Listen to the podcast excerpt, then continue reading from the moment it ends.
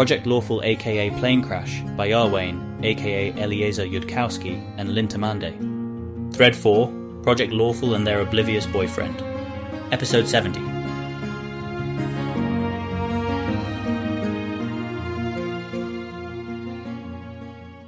Hell is Truth, Seen Too Late.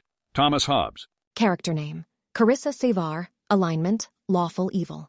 Character level, 7 asterisk. Deity, Asmodeus. Homeland, Cheliax class, Wizard asterisk. School, Universalist. Sub-school, Arcane Crafter. Languages, Chelish. Taldane, native. Infernal, not fluent. STR, 8 con 10 dex 10, int 22, 18. Wis 14, CHA 15. Magic items Armillary Amulet, Headband of Vast Intelligence plus 4 skills, Spellcraft plus 23 plus 27 when producing magic arms and armor, further plus 5 from Armillary Amulet, Bluff plus 16, Knowledge Arcana plus 16, Appraise plus 13, Sense Motive plus 12, Knowledge Religion plus 12, Knowledge Just Say Nobility plus 11, knowledge, local, plus 11, knowledge, planes, plus 11, knowledge, geography, plus 10, diplomacy, plus 9, knowledge, history, lol. Feats, magical aptitude, eschew materials, craft wondrous items, craft magic arms and armor, skill focus, spellcraft skill focus, bluff, arcane, discovery, arcane, builder. Traits, theoretical magician, convincing liar, suspicious, empty mask. Asterisk. Stealth Cleric. Your character has somehow ended up the cleric of some god, without knowing this about their self, and their god is laying low. They do not receive cleric spells or orisons or domains and cannot channel until either their god wills it so or your character discovers their nature and succeeds in using it. Effects on alignment. Auras are halved. Project Lawful, Seduce, Conceal, Profit. Iarwain, PL Log, Sub-Event 1 of PL Incident. Even she doesn't know it. Time, Day 4, Midday. See also, Sub-Event 12 of PL Incident. Wrong genre savvy is contagious via mind reading. Notes PL subject hash 1 is outside Otolmens's containment zone while event occurs, epistemic status, reconstructed by back inference from cumulative later observation. Nethys is still here. Nethys is still everywhere. Nethys is just not together enough to socialize with other gods. Irori, in his godhood as in his mortality, is not the kind of martial artist who goes around cleaning up others' messes. He is the kind who cleans up his own. He is lawful neutral, not lawful good. This is how Irori was in life. A starving beggar girl is not his own doing, and he may walk on past her without qualm. If the starving girl begs a gold coin from him, and perchance he gives it to her, and later she is beaten and killed for it, that is also not his concern. She made her own choice to ask. She was too young to know what she did, what of it? All mortals are too young in the end. If the starving girl begs a copper from him, and instead he foolishly gives her a ruby he feels he has not himself properly earned. Thinking mainly of the consequences to himself, but not to her, and this starts a chain of events in which the girl is kidnapped by a criminal king and interrogated to find where the ruby came from. Then, there will be one less criminal king in that city before the next day's dawn. Even if he is young enough, back then, for that to be a dangerous fight, he goes to it without hesitation. It is not that he is protective, it is that he is responsible. In godhood, Irori cannot afford to be so strict with himself. His actions affect too much for too many. But Irori is still the god who grew out of that mortal, not by being ascended, but by doing it all the hard way. A soul that Irori marked for his attention is now calling out to him in her hour of trouble and despair. It is very rare for Irori to intervene in a case like that. He would not often do so even if he could do it costlessly. To protect mortals from trials is not Irori's way. And yet Irori does notice and investigates, and not only because of the Otolmens's connection. For any mortal otherwise strong enough to interest him, It ought to take extreme conditions to drive her into a state of such utter frantic determination. This mortal did not ask for him to meddle in her life, whether by bargaining with Asmodeus or otherwise. Has she come to some greatly ill fate that is his own doing? Even if so, as a god facing a god's choices, Irori probably cannot afford to do anything about it. Probably all he can do is contemplate his own failure and consider how to do better next time. But it is impossible that he would not want to know. Irori cannot easily see much of the mortal realm, aside from the contents of certain determinations and aspirations among those sufficiently already aligned to his ways. He is looking at minds facing in his own direction. Flesh and stone are shadows. Blurry shadows, not legible ones. He can tell the mortal is in the Imperial Palace, in Egorian, in Cheliax. Little more. The mortal in whose life he meddled thinks that she is facing total extinction. It is the one thing she fears above everything else, and to think one more thought is all of her desire. She is striving with all, all, all that is inside her to avoid that one fate, to continue. She is in pain. Another is about her, though Irori cannot well see that one, a being of powerful magic. That's statistically improbable to be something that would have happened to the mortal regardless if Irori's meddling had any effect on her life at all. And it is a little extreme as an ill fate of his own doing, to make no effort at all to clean up. Of what is she afraid more specifically? Most mortal fears are hard for Irori to see, but this fear drives her so, drives her even to try to change herself and her way of thinking.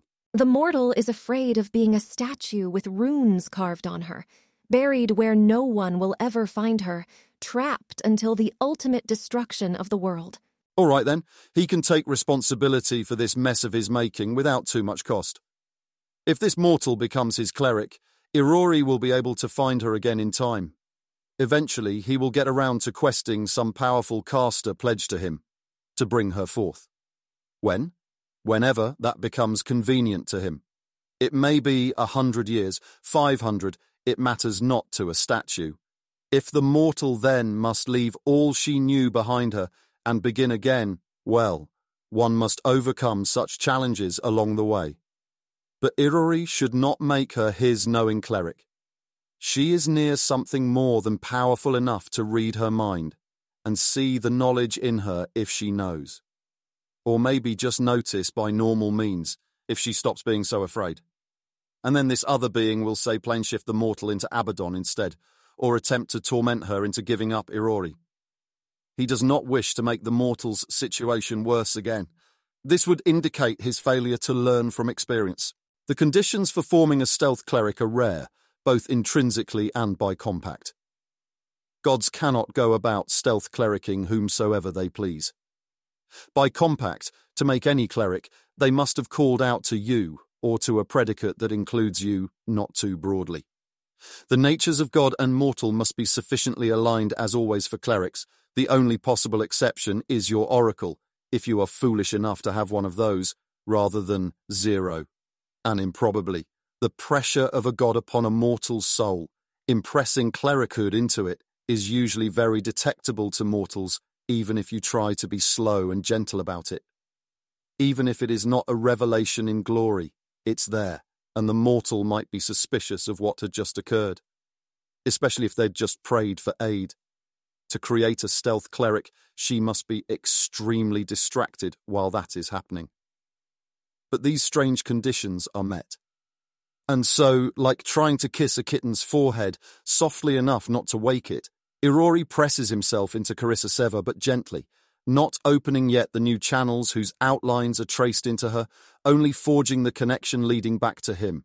So now Carissa Sevar is, as most other gods would see it, something of Irori's, though she knows it not.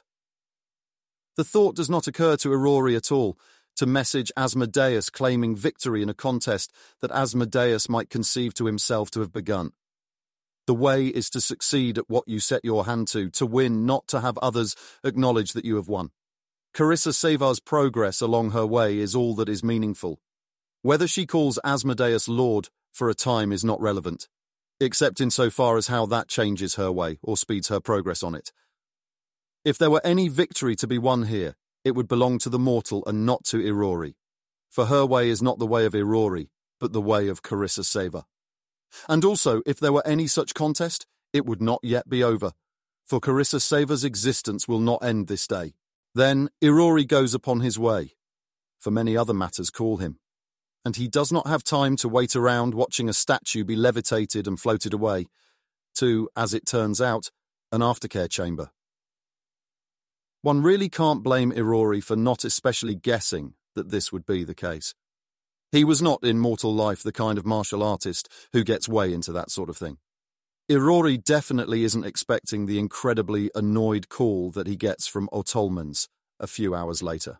Osirion's highest ranking spy in Cheliax is not a very flappable person, as one might imagine from the job description. But he looks nervous at present. Do you think the world is going to end? Prince Merenre, sixth circle cleric of Abadar and heir presumptive to the pharaoh, asks him tiredly, looking up from the report. In truth, Your Highness, in cases like this, I don't deal in what's actually going to happen, just what people are saying. Ah-huh. Do you have plans to spend the next couple of months in Aktun? Yes, I do, Your Highness, though that's partially because of possibilities less serious than the destruction of the world, and, obviously, if my duties require me. I'm not sure I can afford to pay you enough to stay, Merenre says. Though do give me time to put an offer together. Before you abscond, it will be generous. You're not upset about the report, Your Highness? I'm incredibly upset about the report. Almost nothing in it can possibly be true. Half of it contradicts itself. And I will pay you something like half the gems in Osirion for another report of similar quality. The spy considers it for a moment. I'm honored, Your Highness, by the offer, but, well, would you take it? I mean, I'm well past the point where there's vanishing marginal personal utility to money. I'd probably just be weighing how much I want to prevent the destruction of the world. Do you ever think, Your Highness, that maybe the world has it coming? No, says Merenre, completely truthfully and a little coldly. Okay, do you ever think that maybe Cheliax has it coming? Cheliax has something coming. I really just wish I knew what it is. Project Lawful was started because of a direct divine vision from Asmodeus himself. It sounds right. If Project Lawful is the study of our captive cleric, we bargained with Asmodeus for a divine revelation. Do you know the wording? Do, except that it apparently was not adequate to get him safely out of Cheliax and to here. We can't put what we bargained for into words well anyway, and don't know how Asmodeus would have tried to. Merenre shifts a bunch of tokens around on the desk in front of him. Okay. I'm saying probably Project Lawful is the study of our captive outsider. That one is probably true. Asmodeus and Erecura are collaborating on Project Lawful. We don't know anything about that. I assume same for Asmodeus and Nethys, Asmodeus and Cayden Cailean. I'm going to say maybe 50% for Asmodeus and Nethys, because it'd explain how upset Otolmens is. And, um, 1% for Cayden Cailean. The report author apologized for including it. The library of Project Lawful looks tiny, but apparently has as many books available as a major academy library. If someone asks the Project Lawful girl, serving as a librarian, to go look for them in another room, not that there's a forbiddance in place or anything. If our captured cleric is someone who figured out somehow how to borrow books from the first vault, Wouldn't you have noticed?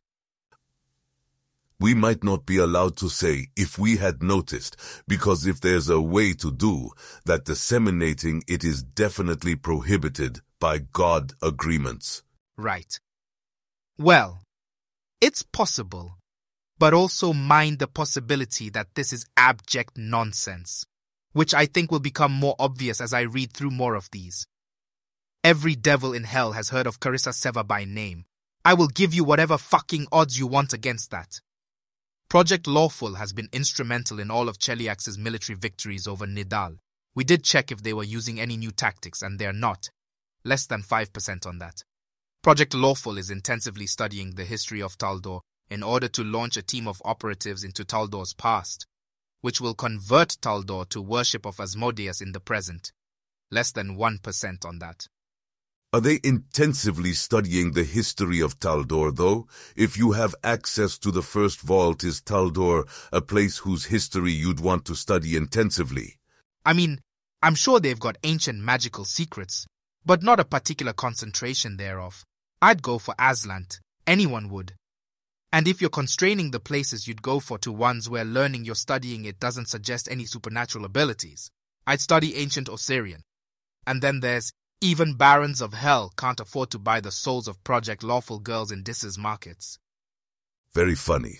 No, that's uh, just true. Right. Okay, so I take it we have a full list of all the Project Lawful girls based on price spikes in hell then. Is there some kind of unifying feature? We have a list. I don't know if it's a full list. It doesn't have Carissa Sevar on it. And it seems pretty well attested that she's an involved party and maybe there are some more who didn't sell their souls, or whose having sold their souls isn't widely known in hell. The names are all girl wizard students of the most recent graduating class in Ostenso. That raises several questions. One, can we help any of their families defect or something? Two, what share of girl wizard students in the graduating class does that represent? Do we know any wizarding students in that class not to be on the project? Distinguishing features 3, Ostensos where the interdiction is, so I guess that confirms what's up with that.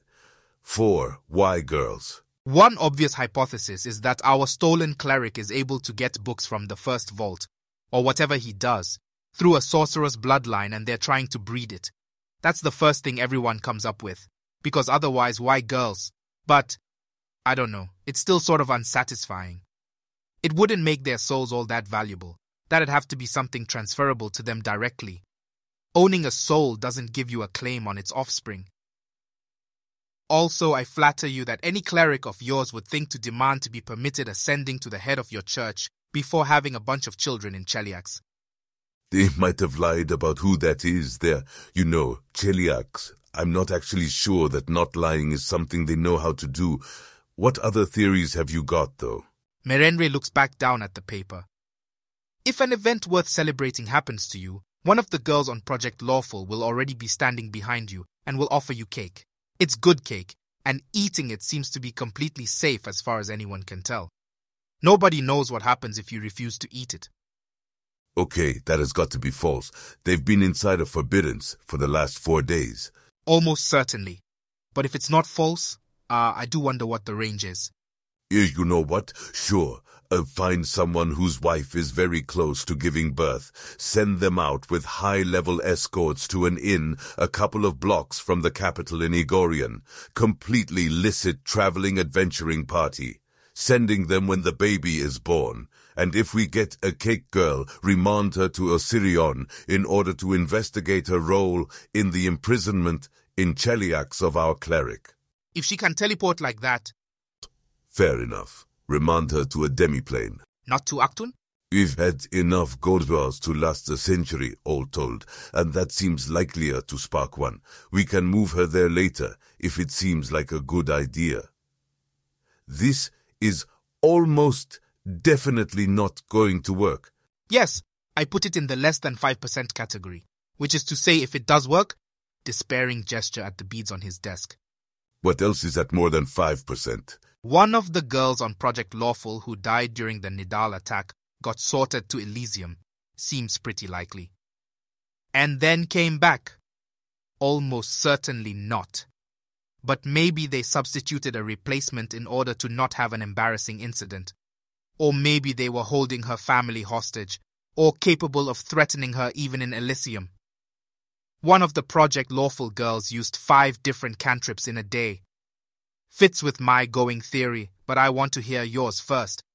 My theory is that our priest figured out something really important, and Cheliax is throwing an absurd number of distractions at him to prevent him from realizing how important it is or telling anyone else about it. And the distractions are causing all these absurd rumors possible. Mine is that the thing our priest figured out is something like a way to give sorcery to people who aren't born with it. INT-based sorcery, presumably. Or why have a bunch of wizard students as test subjects? with some special abilities that are really stunningly valuable and expected to carry over on death, thus the rise in prices in hell. And something that produces the reports of the girls also being clerics, the girls having too many cantrips, the girls doing things that shouldn't be possible. If you can do that at all, maybe you test it first on wizard students from Ostenso, but then you start empowering everyone. Well, maybe they plan to. And Otolmens put her foot down. Or maybe they want to wait more than five days to see if it has side effects. It's not totally satisfactory, though. It gives no explanation at all for the question of why girls. Some bloodlines are only expressed in girls. How sure are we that our priest is a he? Did you directly observe that? We can't see that kind of thing. New theory, says Meren removing beads. Our priest is a woman. Whatever her powers, only women can have them. Well, that's not my favorite theory ever. God damn it, if that's true, Cheliax actually is a better place for her to start than here. I mean, they do still have all the lying, and the torture, and only the stupid soul-based prediction market. But yes, we'll need to rethink things, if that's true, and need to rethink different things. If the class of theories where the priest is borrowing books from the first vault are true, and rethink yet more things if the public project lawful is a distraction to cover for something much more effectively kept secret. Such as the possible diamond stealing thing. It's the obvious candidate. We have confirmation that Nidal's not raising their dead. Or, I mean, they're raising them as undead, but. Ich took your meaning. If Cheliax can do that whenever they want, where are our diamonds presently? Tried a lot of different stuff since we don't know how they did it. Some of them are permanently but dismissibly transformed into chunks of granite. Some are permanently but dismissibly transformed into rags that were dipped in a highly reactive alchemical reagent which will cause a massive explosion if exposed to oxygen, and are now in glass jars in a room without any. Some are in a demiplane, some are in a bank in Aktun, some are in Ismat's workshop, so we'll know if one's in a very standard and knowable location got taken. I don't think they have the ability to do that at will. You'd expect to see a fall in the value of Chelish souls with decades more expected lifespan. We hope you're right. It might be useful for more of you to think about this. We're trying. We're trying really hard. Do you know what uh, we've got with any reasonable confidence? Do tell. This morning, someone gave our priest, uh, priestess 600 G for a service worth far more than that to them though they did not achieve that by lying. That's the kind of thing we get when we look really hard. Have you ever considered just waltzing over to Absalom and checking if this would be any easier if you were two gods? Is Miss Merenre go update those prediction markets and uh, send your wife our highest regards? Because we're going to need her if the most powerful magic in the world turns out to be woman only? Also because we hold her in high regard. At least 5% because we hold her in high regard. Pill log timestamp. Day 4, morning. Aspexia Rugatonn makes her greetings to Keltham. She wishes she could check this with Sevar, but thought of it too late. This, too, is an interaction that should occur in the altar Cheliax. She will try to keep it brief. If Keltham learns or deduces anything about how forbiddances might work, including by reference to other protective spells that depend on caster circle, Keltham might deduce that perhaps forbiddances also ought to be cast by the most powerful cleric available, and that Aspexia Rugatonn should therefore have been on site right after the forbiddance went up. And then wouldn't it be strange if she didn't hang around while Keltham was teleported in just in case Nidal attacked, and then wouldn't it be strange if she didn't greet Keltham at all? She didn't for the last forbiddance, but Keltham now believes correctly that Cheliax considers him more of an important person after the Nidal attack on him and resulting God war. Greetings again, Keltham, says Aspexia, looking as warm and grandmotherly as before. She is not, on reflection, Aspie she has, on reflection, started to side with Sevar about the importance of the Grand High Priestess of Asmodeus, seeming relatively more lawful. Isidre can take credit for Aspexia's little prank, if it requires crediting at all. I'm afraid I have a great deal of work to do today, and this is not a good time for us to talk, with Sevar out of the loop. But be advised, I will be doing that work on site, so don't be too surprised if you see me eating lunch by myself later in the day, or some such. Staying on site because Keltham's thoughts are mostly on what he can do today that will be productive while he's missing Carissa, Ione, Pilar, and Asmodia. The remainder, mostly on constantly telling part of himself to shut up Carissa, will be fine. We were instructed to rush you here as soon as the most basic defenses were in place for you. It is apparently significantly safer for you here than in the Imperial Palace in Egorian. Other defenses are still being emplaced, and while they are, the Grand High Priestess of Asmodeus may as well happen to do her day's paperwork from here. I would not have expected the leadership position for Asmodeus's church to be determined by who has the greatest military power. In this case, it occurs the other way around. Asmodeus empowers more those who attain a deeper understanding of him. All right, then. Good to hear. We have, for what it's worth, now screened everyone previously in the villa for being secretly a cleric, though we had to consult with Hell to determine that was even possible, and how it could be tested. And it is all negative. Also good to hear, but do keep in mind that if that trope governs at all, you have somehow missed her anyways. I agree that it probably doesn't govern, and I hope that nobody was too much inconvenienced by the screening. Perhaps I should not ask, but if you'd pardon me one question. Aspexia waits for the nod. And also, if you can, please answer this quickly rather than thinking about it for long. If tropes govern, who is the ultimate antagonist and what is their plan? I'm sorry, but I'm really not comfortable answering that, under these circumstances. I cannot just point an accusing finger at somebody, especially if the cleric thing turned out to be wrong. Asmodia has no superpowers, and there was no significant conflict with the queen. Keltham immediately thought Isidra. Isidra plans to convert the world to lawful goodness. She is carrying out this plan via a program of illegal emotion reading and mind control which has penetrated Chelish governance to a far greater degree than the Grand High Priestess or the Queen would think even possible. I am sorry for having asked, then, and see your point. Should you change your mind regarding the wisdom of answering, keep in mind that I am, in principle, the member of government who would be most responsible for dealing with tropes if they existed. Aspexia gives him a polite nod and departs. Ione, Pilar, and Asmodia are also away from the site, in queue for additional security screening supposedly. Keltham might want to make inquiries upon seeing them again regarding prophecies, or excursions outside the old forbiddance or trips to hell. So, somehow those three will only manage to get to the new site after Sevar is back and functioning sufficiently to authorize any necessary lies.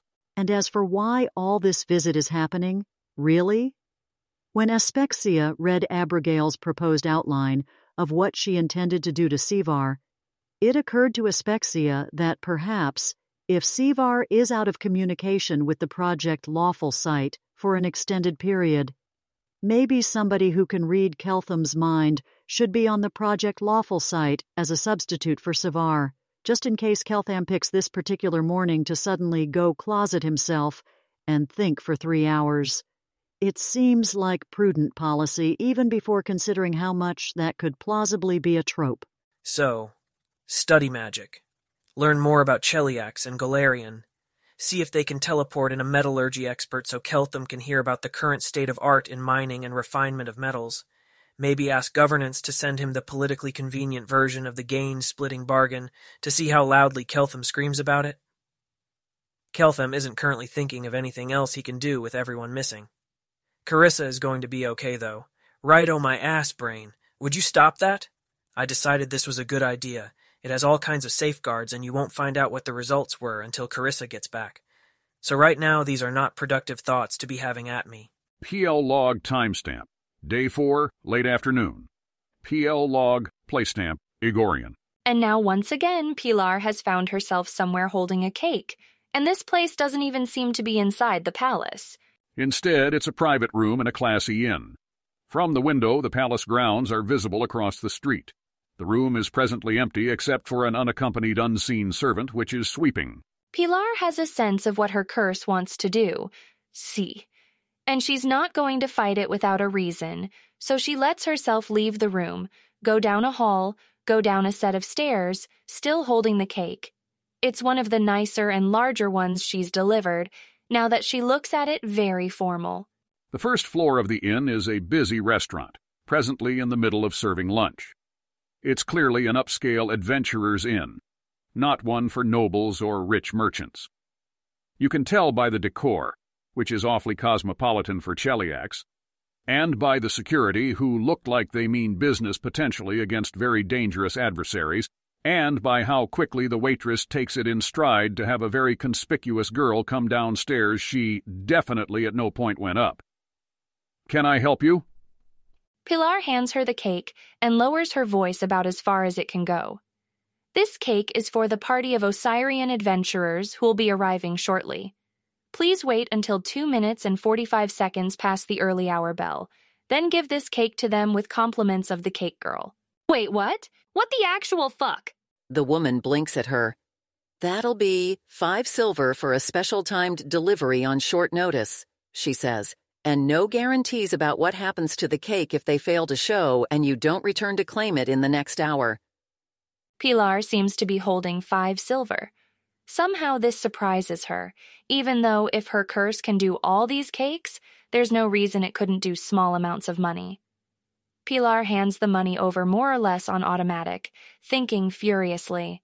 Pilar has by now worked out that, whenever she appears for somebody without her having chosen that, they have at least heard of her. Maybe they know her as Pilar, and not the cake girl back in the villa when this first happened. Or they've heard a rumor about the cake girl in the imperial palace, but not the name Pilar. But she has never suddenly found herself with a cake for somebody who has no idea of who she is or why she'd be there, and that goes by the final recipient, not by anybody who hands the cake over on instructions. Pilar does not, in fact, know any Osirian adventuring parties, or anybody who'd plausibly be on one. Which leaves the question of how an Osirian adventuring party knows either Pilar Pineda or the cake girl.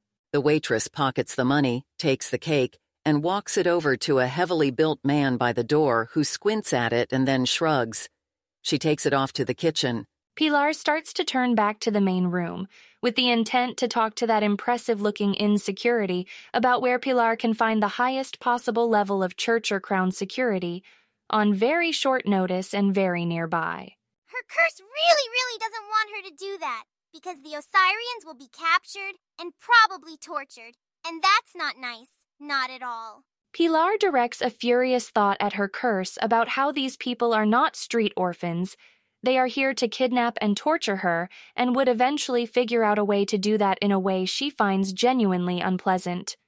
Furthermore, in case it has escaped her curse's notice, she is lawful evil, operative word evil, and an extremely loyal servant of Lord Asmodeus and his interests.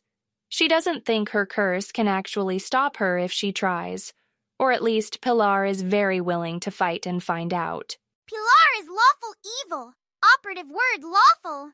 Her curse trusted her with this. She can well serve Lord Asmodeus's interests here, but she has to not do horrible things from the perspective of chaotic good, using her curse's power and knowledge in the course of that. Her curse wouldn't have steered her into the trap, obviously. That wouldn't have been nice either. But her curse could have just let the whole thing fly by without Pilar noticing. It's really fucking creepy how Pilar's brain just thinks this crap, like it's her own fucking thoughts. Her curse probably feels sorry about that too, because it is very stupid good, but this is important. What the fuck is up with this whole you're lawful and therefore you have to keep to this agreement you didn't actually make at any point? Huh? It's how God agreements can work sometimes. Pilar is not a god. Hasn't she learned anything from Keltham? Dath ilani aren't gods, but they can sometimes decide to behave like them. And if Pilar doesn't choose to act like a god, well, her curse probably won't be trying to do things like this again in the future. Pilar doesn't scream, but it takes an effort. She is, no doubt, nowhere near the level of sheer seething hatred that the Grand High Priestess must have accumulated for chaotic good at this point, but Pilar sure isn't dawdling along that road. She thinks. She decides. Pilar walks over to the most impressive looking in security and uses message this time. I have a crown security issue that needs to be escalated as quickly as possible. Point me or escort me to the nearest state security who can escalate me further immediately. Do not talk about this afterwards. The man raises his eyes, then grabs her arm and dimension doors. They're at a palace security checkpoint now, just outside the Forbiddance. Freeze! Don't resist, someone instructs them instantly and casts Hold Person. The man makes a face as though it's taking him a lot of effort to let the spell touch him, but he does permit it. The hold person is powerful enough, Pilar couldn't really throw it off if she wanted to. Well, Pilar won't say anything then, but she will think very loudly that, first of all, most people are not authorized to read her mind, and second, that she has an issue for immediate escalation to the Grand High Priestess. Also, somebody needs to note down which inn they just came from because Pilar doesn't know that. Message repeats. Palace security dismisses the spell after a couple very fast exchanges. Kid says she urgently needs to be escalated higher, the retired adventurer said. You want me to keep escorting her, or do you have it from here? We have it from here. This is classified, don't speak of it to anyone. Yeah, yeah. What was the name of that inn? Sky Metal Sword. Am I allowed to head back? I'm on duty. No, security says flatly. Message. Need to escalate to Grand High Priestess. Time sensitive. Right, come with me and they can hurry to the Grand High Priestess's office where the Grand High Priestess is not, because she's in Ostenso. Do you recognize me as a person of interest? Pilar says to the Grand High Priestess's emotionless secretary, who is widely believed to be actually a devil. Yes, the Grand High Priestess is not here. I either need personal control of a Crown Intelligence issue, including the ability to consult Crown Intelligence about actions that best serve Lord Asmodeus's interests, and the ability to direct security accordingly, or I need somebody to assume command of this issue whom the Grand High Priestess trusts to deal with deranged fucking God agreements. The secretary at this pulls out a mirror and contacts the Grand High Priestess. Talk, Aspexia Rugatonn says, on recognizing Pilar. Nothing need be said about, I assume this is urgent. It obviously is. A surrounding silence has obviously already been cast at this point. Curse directed me to where I now expect an incoming Osirian adventuring party who's heard of the cake girl to try to kidnap me. Curse doesn't want them hurt. Curse said it trusted me and appealed to my lawfulness and told me to act like a god, and said it won't do this again if I don't. I can serve Lord Asmodeus's interests as much as I want so long as I don't do anything my curse hates, like getting the Osirians caught and tortured, which, to be clear, I would be incredibly comfortable with. What do you request? Aspexia Rugatonn interrupts. She doesn't need to be told that Pilar is loyal. Rugatonn can see what she'd do, but if Pilar hasn't also seen it independently, she cannot entrust Pilar with doing it independently. I need direction on whether to obey this bargain that I never actually made. If no, I'll give the data to security. If yes, I either need somebody else who understands deranged chaotic good curses to assume command over me in this issue, or I need authorization to control it myself. I prefer the former. And the scope of that authorization? Oh no authority over local security, and ability to consult with Crown intelligence over which fun, non hurtful prank on the Osirians will most serve our Lord's interests. Pilar isn't doing anything as unprofessional as making a face on purpose, but hopefully her control isn't perfect, and therefore the Grand High Priestess can hear her face trying to shout, No! through the mirror. That was the correct answer. Well, a correct answer including that suppressed, horrified expression, if Pineda looked happy, this wouldn't be a good idea at all. Try keeping the bargain this time so we can observe what happens. Everyone I trust to correctly handle God agreements with chaotic forces is outside the palace, mostly at the front of the war. If you listen humbly to your elders and ignore anything they suggest about violating implied God agreements. I believe you can handle this yourself. If at some point it looks like I'm wrong and you start expecting it to not go well, I trust you to walk away from it without aggrieving your curse. My secretary will supply you with that authorization. Do not explain why you have it or where the real constraints are coming from. Any else top urgent? No. Rugatonn out. I hate my life. Pilar gets handed her authorization and shown a meeting room to brief security on whatever she wants them to do. Actually, the first thing Pilar needs to do, after saying that the waiting Sky Metal Sword Guard can go back since they want the place to look normal, also her curse doesn't want to inconvenience the guy too much, is to talk to Crown Intelligence about what the Crown wants Osirion to end up believing. Security isn't going to be preventing these people from returning home. Cheliax can't hold them to trade for something else. Lord Asmodeus's interests can only be served here by giving them some form of false impression or false information, so far as Pilar can tell. Her curse seems to believe that giving another country wildly misleading military intelligence is a happy fun prank. Pilar is not actually preventing herself from thinking repeatedly about how incredibly stupid that is. She has much less practice at controlling her own thoughts than most Chelish people of her status. Her curse, thankfully, does not seem to care. If they've already heard enough rumors to test whether there's a cake girl, with a reasonably well designed test, then A, what a fucking disaster. It's presently unclear who's going down for it, but someone's going to have to. And B, they're not going to be able to convince them that Project Lawful is nothing big. This top Chelish expert on Osirian affairs just got emergency teleported back from the front lines to the palace for this, just ran into the room, and has not actually heard about any of these rumors. Can somebody very quickly brief me on who the Cake Girl is, what Project Lawful is, and why it's a disaster that Osirion has already heard of her, he says. Everybody is now looking at Pilar because, obviously, who else in this room would A, be in charge, and B, know what people here are allowed to know about what Project Lawful is and why it matters? Somebody else say which rumors about the cake girl Osirion is likely to have heard. Pilar says, I mainly know the true version. I have not been tracking exactly which rumors exist. Somebody who actually has been in the palace the last few days, internally screaming forever after the manner of competent intelligence officers dealing with other people who are not competent intelligence officers, recites the basics.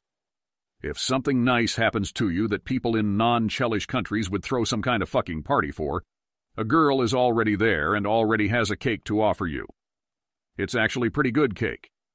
Nobody knows what happens if you refuse to eat it. The cake girl doesn't give a shit about forbiddances or wards on the room. Nobody has spotted her teleporting. Oh, and also, the cake girl is one of the Project Lawful girls, etc., etc., so she presumably has arcane vision, casts both cleric and wizard spells, her soul's price in the markets of Dis is astronomically high, may possibly be Abrogail Thrune, got transformed prettier after she joined Project Lawful, etc., etc. That's the main line of the rumors. There's too many variant versions for anybody to keep track of. I've heard it rumored, someone else adds, very annoyed about it, that some connection exists between the capabilities used by Cake Girl and the capabilities that deprive Nidal of diamonds, which Osirion might have noticed by now. Ah, says the guy who just got back from the front lines. That makes a lot more sense than panicking over Osirion believing a completely deranged. Actually, no, it doesn't make sense. Without meaning to inquire as to anything I should not know, if that rumor's false, are we unhappy to have Osirion believe it? Should we just be trying to confirm whatever it is they believe? How did they end up believing it? You, Pilar says to one of the securities hanging out who's not an intelligence officer, but one cleared to gopher for intelligence work. Find somebody who knows about the diamond thing, which I have not previously been cleared for, and tell them they immediately need to be in this room advising me with respect to what we do or don't want Osirion believing about a connection between the diamond thing and Project Lawful via the cake girl. Go. Pilar turns back to the poor, confused soul from the front lines. I would have thought that we didn't want more attention called to Project Lawful at all, but maybe that ship has sailed. I have an opinion to offer regarding that, says somebody much older and far more powerful than herself. Speak. I have authority here for good reasons, but know I am sorely lacking experience. He nods. With all due disrespect to a number of people who should already be in hell, that ship had in fact probably sailed after Nidal attacked your project site. We launched an emergency response with dozens of people with six seconds worth of intelligence clearance and then a fucking God war started. Immediately afterwards. That level of international scrutiny on an event with that many witnesses is simply not evadable. It's not sufficient if the witnesses were all soul-sold and most are now on the Nidal front. If you visibly block all information and all avenues of investigation about what started a God war, some adversaries will start burning Ninth Circle scrolls in order to kidnap targets or extract information from them.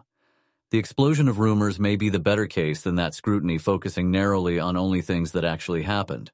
Can anybody tell me if there's a policy about that? Who runs that policy? And where they are so they can be inside this room instead? The general policy for feeding spies misinformation is that it should be hard to immediately verify, leave them confident they weren't noticed, suggest further investigation within Cheliax, and contain things from a short list. Per country, the Osirian expert will have theirs, but it might be a bit out of date. List had nothing about a project lawful on it last I heard, the Osirian expert says dryly. You want to know what we'd like Osirion to believe about our grain stores? I'm your guy. Who would know which rumors were supposed to spread about Project Lawful? Your project director would be the obvious candidate? I've been informed that individual is completely out of contact. Can somebody tell me what our goals would obviously have been so that I can do more of whatever it was we were doing? I'll keep enough cruft in the water that no one can narrow down on what might be true, a senior person says instantly. Project Lawful is a bunch of girls with random novel powers. Fine. Let's have them be as random and as novel and as uninformative about what actually happened to the Project Lawful girls as possible. So we want to show them exactly the cake girl they're expecting is the idea here, says the guy who just got back from the front lines. Unfortunately, there is a sufficiently large grain of truth in the cake girl specific rumors, namely fucking all of it, that this should not be our policy with respect to the cake girl. What part of that could possibly? The part about forbiddances, presumably. Can we show them just the part that isn't true? If there was any such part, yes, that would be an option. Not from among the items listed, we would need to generate new ones. Though actually, on reflection, the Cake Girl is a weird intervention by Cayden Cailean which has never made any sense at all, and which seems almost absolutely unrelated to any of the things that are actually important about Project Lawful. General policy question, Pilar says. How do we feel about focusing attention on points that are true but really, really fucking misleading? If you know enough about what's up with Project Lawful to evaluate that, yes, that's what some of the best misinformation is. Oh, no, no, no, Stobe. That is not how this works. That is not how any of this works. Okay, then I think we run with it looking to them like the cake girl is real, pending somebody with diamonds clearance saying if maybe that isn't such a good idea after all. Wait, what? That list was in significant part true, but really, really fucking misleading. What? No apparent teleporting contributes someone with diamonds clearance who just walked in a minute ago. We should just have someone walk the cake in. Pilar is pretty sure she doesn't teleport. She's not sure what she does instead, but teleportation doesn't feel right. It's not weird teleportation. It's not teleportation at all. But okay, if they don't want to focus attention on teleportation with respect to the diamonds, cool. Cake Girl should be able to walk in visibly and without teleporting at the correct time, if she tries. Then what? I'd expect her to be kidnapped and tortured for information, but how do they do that exactly? And is there a way to make sure she ends up in hell shortly after correctly this time? Which doesn't make it clear that we knew all along what would happen and were prepared for it. Assume the cake girl can maintain her will under torture for an extended period and is able to supply deliberate misinformation, but would like to be sure of dying in time to get raised after dawn tomorrow. I don't think we should assume that of Cake Girl unless we've already done it to her. And even if she's ready to be Asmodeus' heroic servant, they'll have mind reading. The obvious way to make sure someone who is captured makes it to hell is to give them a slow acting, but not noticeable or easily treatable, poison. When noticed, they generally won't assume she'd been poisoned before being captured. Everyone looks to the Osirian expert for how Osirion does interrogations. Osirion doesn't consider itself bound not to employ torture, but does little of it by Chelish standards because it's not really very useful for their goals. The Pharaoh is known to have a sense motive of basically mind reading, but he doesn't involve himself in much directly. They also have actual mind reading, obviously. Pilar is confused by the concept of torture not being useful. She has always had the impression that people who aren't her will go to great lengths to avoid it. She's also confused by the concept that nobody gets suspicious of prisoners who mysteriously die a few hours later, but this is less important. And I suppose that if somebody has a scroll of mind blank to tap Cake Girls so the Osirians do need to use torture, that does make it too obvious. Well, maybe they'd think it was just Project Lawful bullshit. I think that if the cake girl looks like a girl, the Osirians are very unlikely to move to torture within the indicated time frame. Osirion. Right. Do we have other ways of doing something very misleading with the cake girl, assuming that she does not get to use her in fact fairly impressive ability to withstand torture in order to deliver misinformation? Is she actually the cake girl? You don't work in intelligence for this long and not notice when an inexperienced subject is possibly failing at a task of pretending not to be somebody. We could send some person who isn't the cake girl and doesn't know anything in with the cake, having gotten a suggestion immediately before to bring the cake in, poisoned. All they learn from her is that she was inexplicably seized by the urge to bring this cake in, and we learn, once she shows up in hell, what Osirion knew enough to ask her about. Constraint we'd need somebody who would afterwards feel really cheerful about that having happened to them. Do we have anybody like that? Everyone stares at her incredulously. We could subsequently raise them and commend them on their service to the crown? That works great on me and at least 11 other people in Cheliax.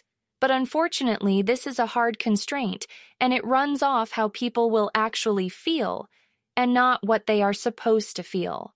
Some new conclusions are quickly reached about how many girls are in Project Lawful and what makes them special. It is, however, not added to the rumor mill, for fucking once, because these people are professionals specifically in the intelligence services, and furthermore have a good idea of who gets interrogated and possibly executed if there's a new rumor about there being exactly 12 girls in Project Lawful. You could do something genuinely actually nice for them afterwards, her curse does not suggest. Message to Pilar from somebody in this room. Is this a visible hard constraint where I can use it to find out whether someone is truly loyal to? Reply No, unfortunately. And yes, I know exactly how stupid that is. Someone who has been sentenced to and is in the middle of a slow execution gets dragged out to deliver cake instead? Dies more cleanly? We do have to raise them afterwards to get the info, right? but I guess I could use my authority to ensure that they were cleanly killed again immediately after that. Asmodeans! Why? Pilar's curse is not particularly Abadaran, but even it wants to yell, Have you considered offering money at this point? Could also track them down in hell, which might be more inconvenient but doesn't run the risk of them refusing. I do think we should consider it possible that the Osirians will soul bind their captive to keep the secret, so this'd have to be worth that to Asmodeus. Can anybody give me a completely different line on how to mislead the Osirians with the or a cake girl? This line is looking increasingly less promising.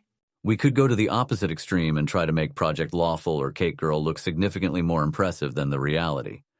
You'd know better than I would if that's realistically possible. Seventh Circle Wizard walks in looking like the real Cake Girl. With mind blank and dimensional anchoring and a few other things up, serves them some cake, chats with them, ignores anything they try to do to her, leaves. Are we okay with them knowing about the weird constraint that prevents us from arresting them? Somebody asks Pilar. Because if we're not, we should make it look like Cake Girl is not with Chelish Services, and if we are, she should very clearly have the ability to turn them over to security but not do it. I think the fact that we had to let them go probably falls under the incredibly fucking misleading category. We're running out of time here, I like this option best of anything so far. Let's roll with it.